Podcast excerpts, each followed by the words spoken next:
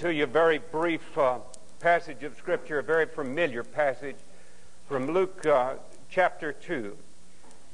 And it came to pass in those days that there went out a decree from Caesar Augustus that all the world should be taxed. And this taxing was first made when Cyrenius was governor of Syria. And all went to be taxed, every one into his own city. And Joseph also went up from Galilee out of the city of Nazareth into Judea unto the city of David, which is called Bethlehem, because he was of the house and lineage of David, to be taxed with Mary, his espoused wife, being great with child. And so it was that while they were there, the days were accomplished that she should be delivered. And she brought forth her firstborn son and wrapped him in swaddling clothes and laid him in a manger, because there was no room for them in the inn. And there were in the same country shepherds abiding in the field, keeping watch over their flock by night. And lo, the angel of the Lord came upon them, and the glory of the Lord shone round about them, and they were sore afraid. And the angel said unto them, Fear not, for behold, I bring you good tidings of great joy, which shall be to all people. For unto you is born this day in the city of David a Savior, which is Christ the Lord. And this shall be a sign unto you. Ye shall find the babe wrapped in swaddling clothes, lying in a manger. And suddenly there was with the angel a multitude of the heavenly host, praising God and saying, Glory to God in the highest, and on earth peace, goodwill toward men. And it came to pass as the angels were gone away from them into heaven the shepherds said one to another, Let us now go even unto Bethlehem and see this thing which is come to pass, which the Lord hath made known to us. And they came with haste and found Mary and Joseph and the babe lying in a manger. And when they had seen it, they made known abroad the sayings which were told them concerning this child. And all that they had heard wondered at those things which were told them by the shepherds. But Mary kept all these things and pondered them in her heart. And the shepherds returned, glorifying and praising God for all the things that they had heard and seen, as it was told unto them. Amen.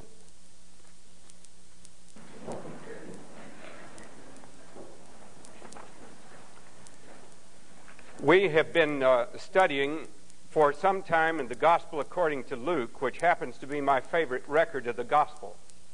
Last week we looked into the birth of John the Baptist. And we saw some of, uh, in Luke, by the way, you have four canticles if you're liturgical and you don't mind using that word, and I don't. Uh, it means a song, and there are four songs that occur there.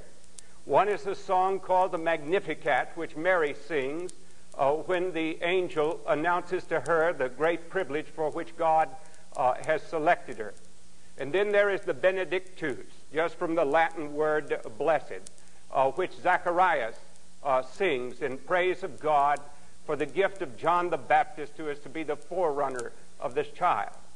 Then we will find other songs that are sung the song of Simeon, the song of Anna, the song of of the angels when they come. Actually, when we come to something as big as the incarnation is,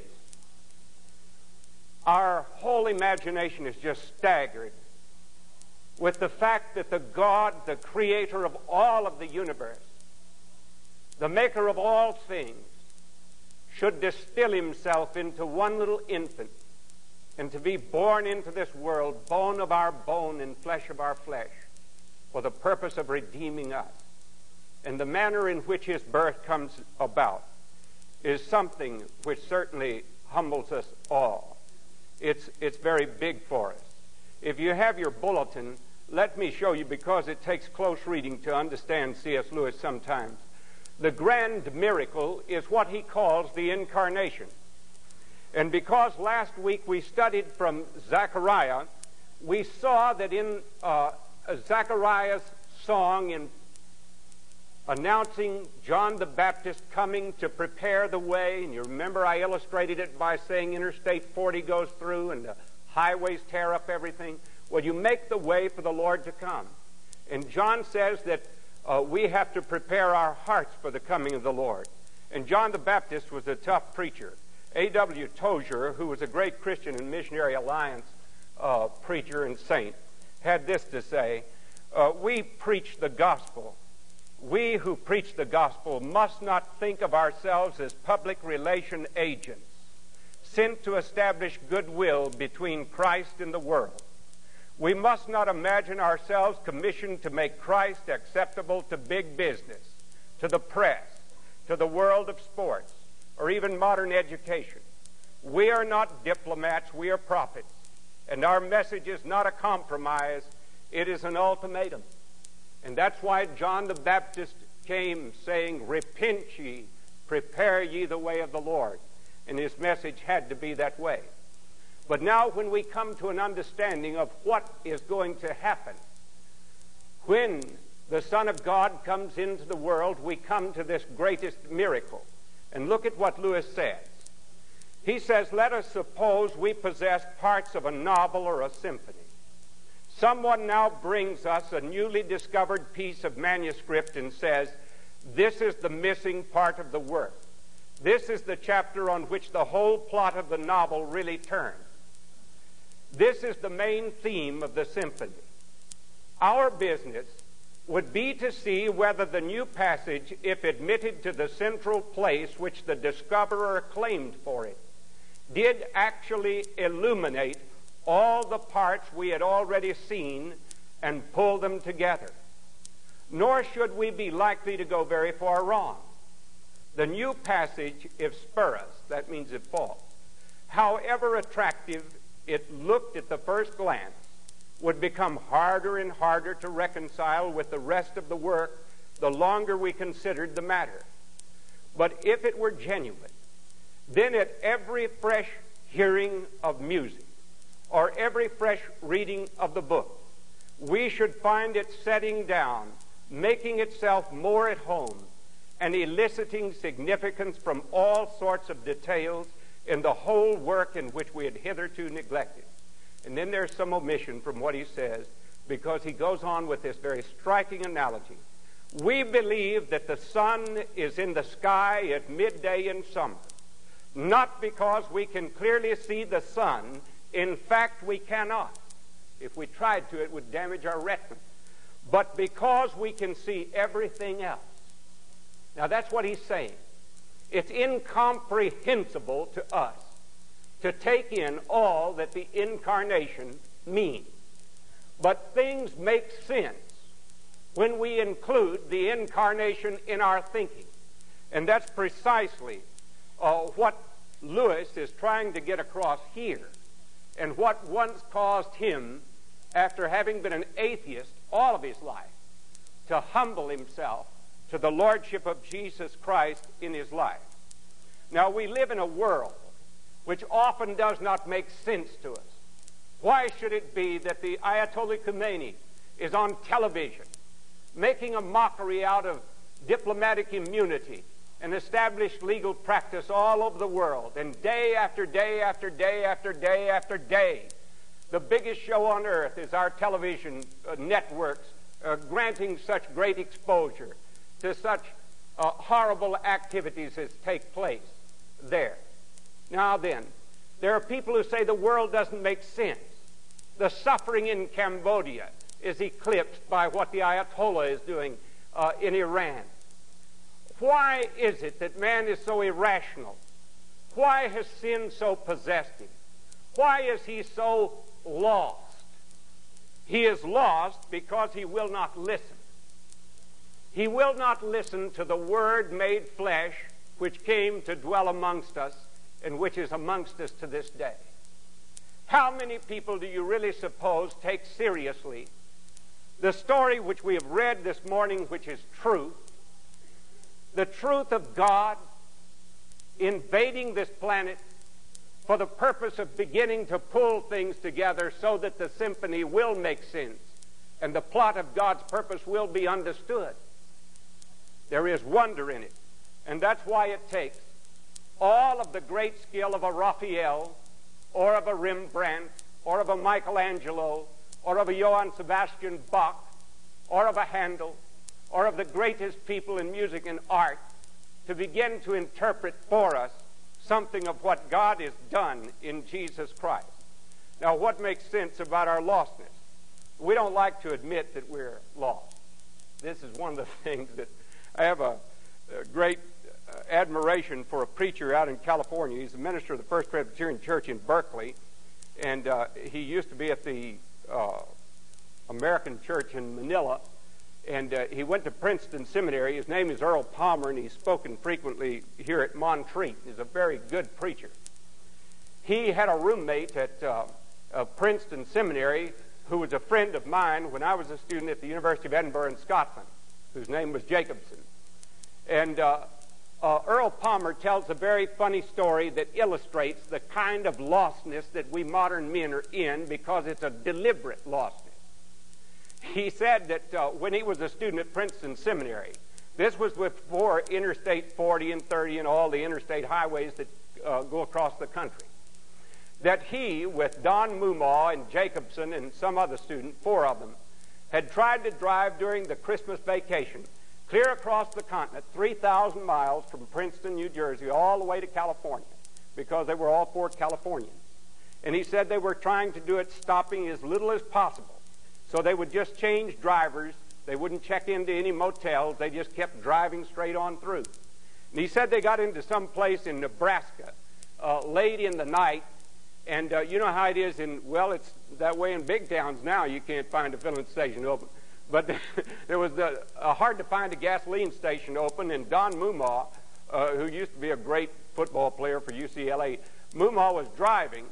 And uh, he passed a filling station on the left. They were driving west, and uh, he saw a filling station open on the left, so he circled around, made a U-turn, and came back into the filling station to fill up with gas. He went in the back and shook Earl and said, "Get up! It's your time to drive. I'm going to sleep."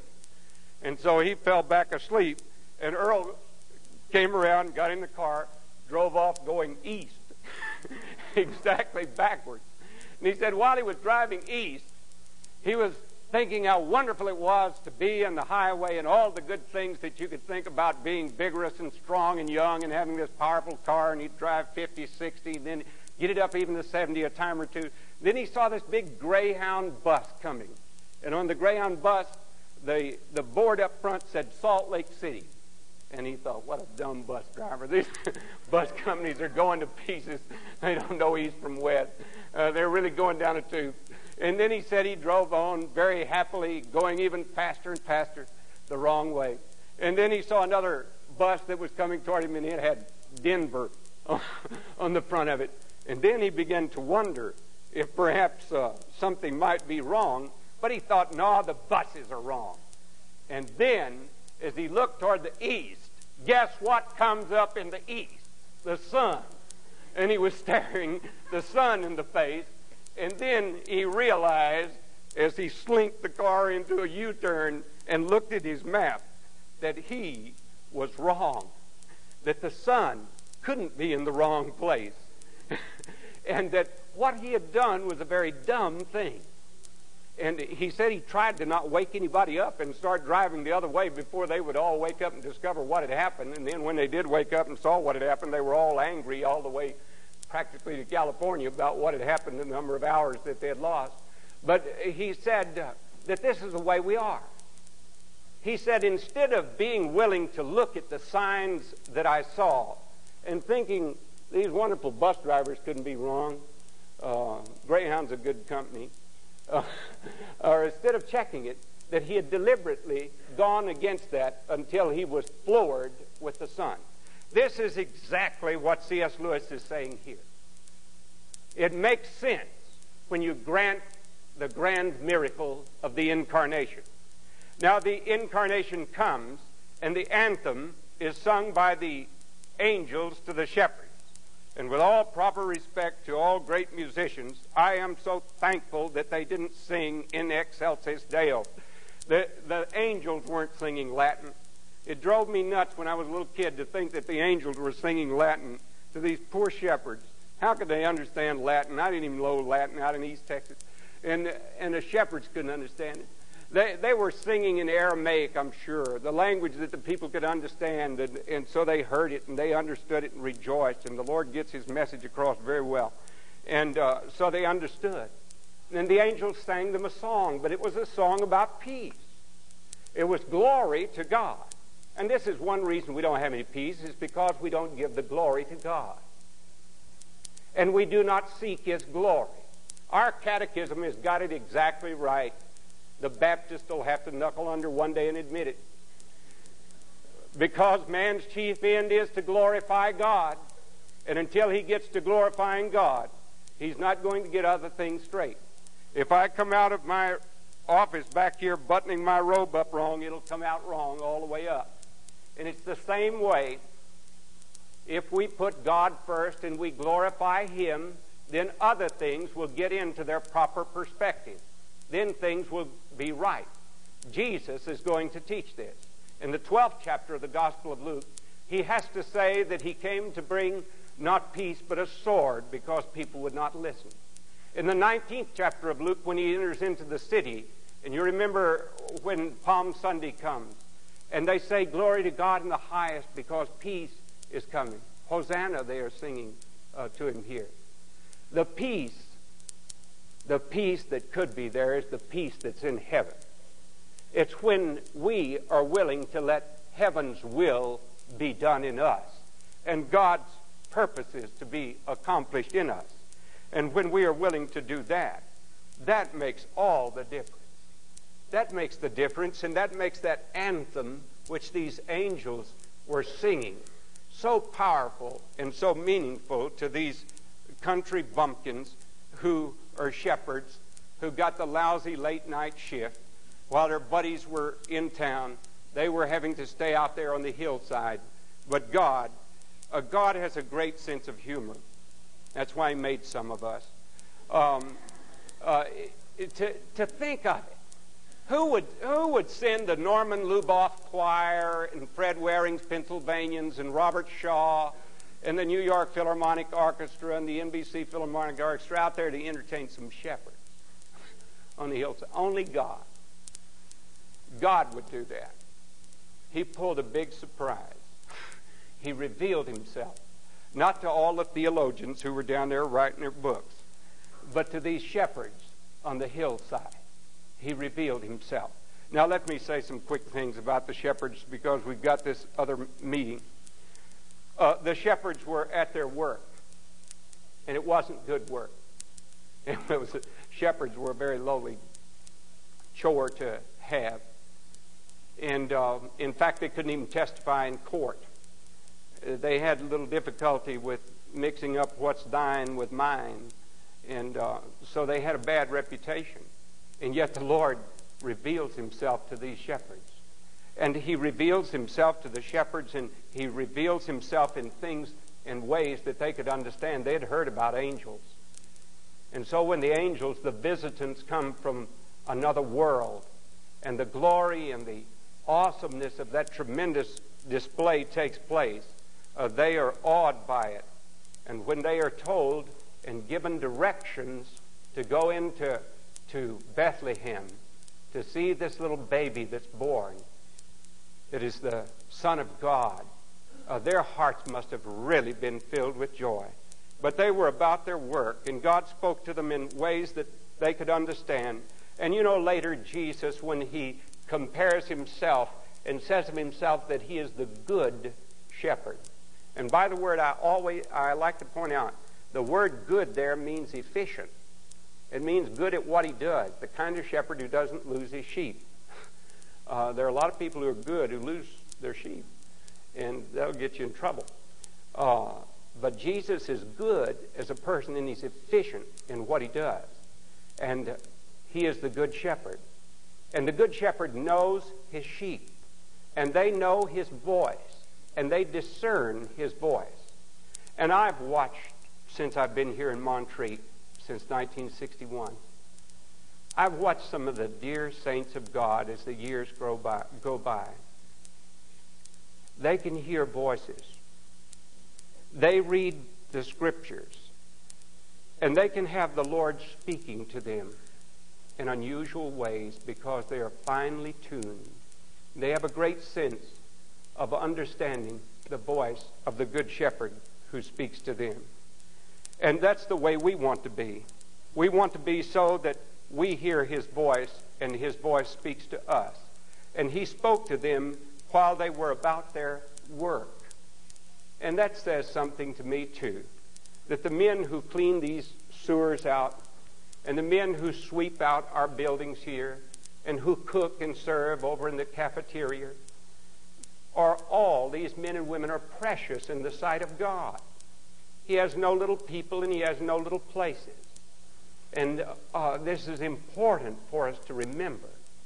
Uh, he's made us as individuals, and He loves us as individuals, not as a big glob. Every little snowflake, we're told, is, is different. And God made it just that way.